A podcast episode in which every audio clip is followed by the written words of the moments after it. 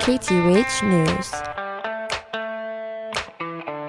Kūkala mai nei ke Kiaʻāina Ige, he wahi pōʻino ka mokupuni o Maui, ma muli o ka lapalapa ʻana o ke ahi i nā ʻeka he ʻeiwa kaukani a ʻoi, wahi a nā luna aupuni. ʻĀ ke ahi mua, ma ka ʻaoʻao o ke alaloa Kūihelani i ke kakahiaka o ka lā ʻumikūmākahi o Iulai.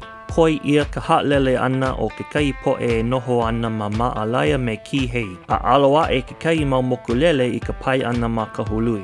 Ia lā aʻe, ʻoiai e kāohi ana ka ʻoihana kinai ahi i ke ahi ma Maui Hema, aia hoʻi, ʻIke ʻia kekahi ahi hou ma kahi o Puʻunēnē. Pono ke haʻalele ʻia kekahi mau hale kūʻai a me ka hale wilikō kahiko ma laila. Kāohi pū ʻia ke ahi hou. I ka manaʻo o nā mākaʻi, na kekahi kanaka nō paha i ʻā ke ahi ma Puʻunēnē. Thanks for keeping it locked KTUH, radio for the people.